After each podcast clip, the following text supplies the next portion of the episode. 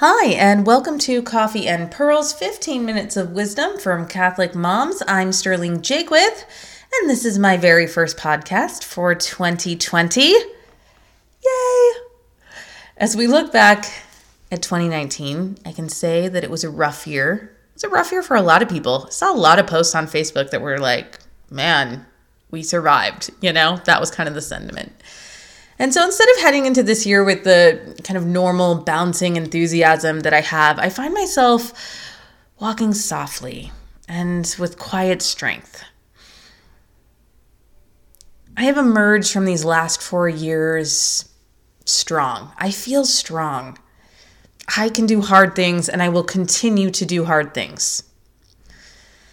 I spoke at an Advent retreat in Portland, and there were these two amazing nuns there. They were fabulous. And they both talked about controlling our reactions, not our emotions, but the actions that follow our emotions. And one of them said something that was so striking. She said, You know, God tells us many times in the Bible, do not be afraid. And I thought, Yeah, I've heard that. But then she said, He never says, do not feel afraid. And I just thought that was amazing because it's true. The Bible says over and over and over again, do not be afraid, but it never says, do not feel afraid. Of course, we're going to feel afraid. So many times in the Bible, there are people in just harrowing circumstances that are scary. And so I've been praying about this a lot lately. And as I've been trying to cultivate more joy and hope in my life, you know, I find that when I'm kind of spiraling into darkness or fear or worry, I immediately feel guilty about it.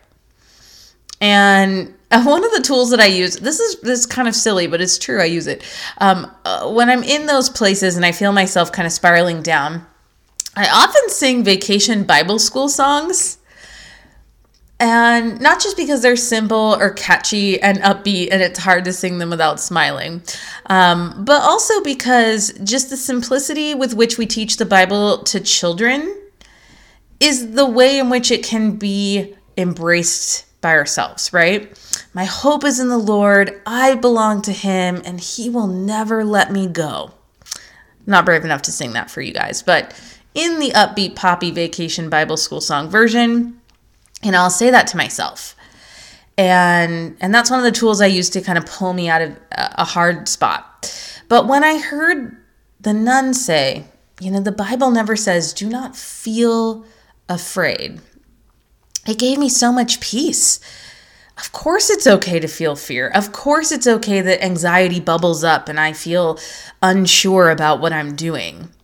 The important part is that I don't give in to that fear. I don't let it paralyze me that I don't become fear, that I don't let my worries keep me from loving the people around me or from living my life. I will not be afraid. I can feel fear, but I will not be afraid. And this week I also came upon this uh, St. Padre Pio quote, and it was just, oh, it's so good. So this is what he says. He says, have courage and do not fear the assaults of the devil. Remember this forever. It is a healthy sign if the devil shouts and roars around in your conscience, since this shows that he is not inside your will. Oh, and I just thought that was so amazing because sometimes I worry that, you know, my thoughts are really dark. And it's difficult to grapple with the idea that the, the devil or demons could like put thoughts in your mind and I don't know a lot about demonology, um, but I love the idea that if the devil is shouting and roaring in my mind, it shows that he is not in my will. And that we can have awful, terrible, no good, horrible, bad thoughts about ourselves, about even our family, about the future. And it does not mean that we are those thoughts. It does not mean that we will act on those negative emotions. And so those two things gave me a lot of hope this week. We can feel afraid, but we will not be afraid. And the devil may be in our conscience, but he is not inside my will. And that made me feel strong. My family and I, we pick patron saints every year. We do it um, at the beginning of Advent. And my patron saint this year was Joan of Arc. And, you know, I can already see how she's kind of setting up shop in my heart and asking me to be brave. And it's kind of fun to picture myself being like an awesome, war waging 13 year old girl in armor, you know? St. Joan of Arc is cool. And as I face battles in my own life, of course, you know, it doesn't look like swords, but for me, it has lately looked a lot like trust. I can see that God is asking me to trust Him. And this year, more than any other, I'm staring into this fuzzy gray box and I have no idea what's going to happen. Um, so last year, even though when I set my goals, I didn't know I was pregnant, I had a clear idea of where I wanted to go.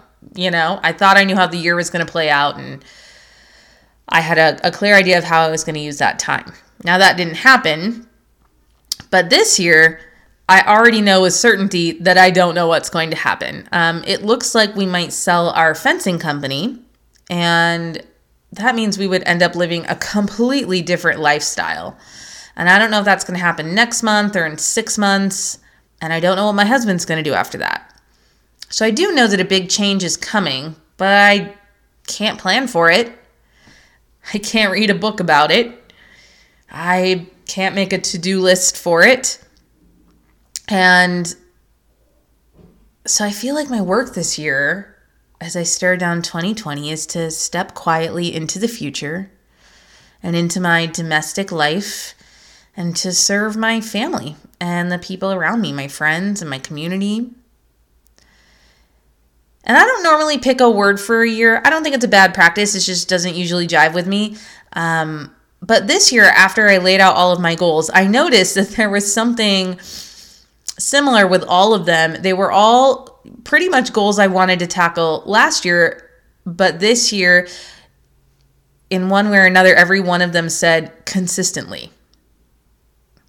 I want to teach the children how to, you know, do our home routines consistently. I want to make food ahead of time consistently. I want to record these podcasts so that they come out consistently.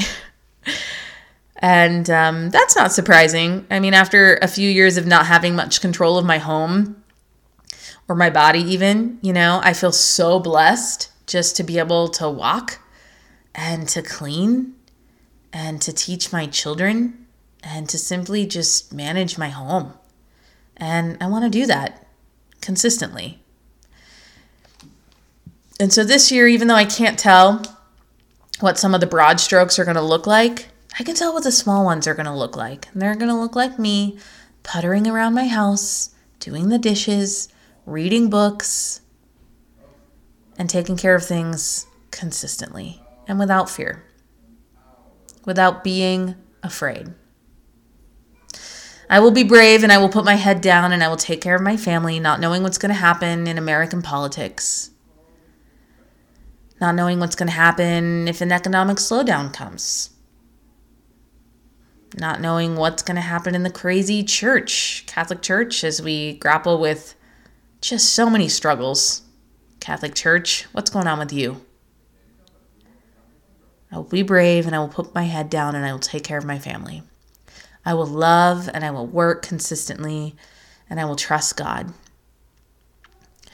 He sees the future, and if all I can really plan is what I'm doing today, then that is enough. It has to be enough. For me, trust is the opposite of fear. I trust that I will be enough, and that God will be enough, and that my little life is enough. We have to get there because it's all we can really count on. You know, my husband and I, we often laugh and we say, you know, our 50s are going to be our golden years, you know, and this is usually while multiple children are crying at once or have poop in their diapers or, you know, just all the things. But I'll be honest, I met a lot of people in their 50s lately who have told me about the emotional stretching that's required to raise teenagers and young adults and the confusing role shift of suddenly caring for your ailing parents or you know, the heartbreak of losing your friends to cancer and less and less I'm not totally sure that our 50s are going to be the golden years. I'm starting to suspect that our 50s are going to be pretty much just as challenging as these years, just in a different way. And so lately I've been saying instead, heaven is going to be worth it. Sometimes, if I'm not feeling as confident, I'll say, I hope that heaven is worth it. Um, but mostly when the children are around, I say, ah, this is hard, but you know what? Heaven is worth it. And as I feel just swallowed, you guys, I feel swallowed up by the noise in my house and by the relentless task of parenting and by the confusing trials of marriage. I think this is hard, but heaven will be worth it. God did not tell us not to feel afraid. He sees our fear and He wants to comfort us. He sees our worries and He wants to wipe them away. And when you see scary things in your future, or when you can't see anything in your future at all and you're kind of staring at a blank page or a black box of not knowing,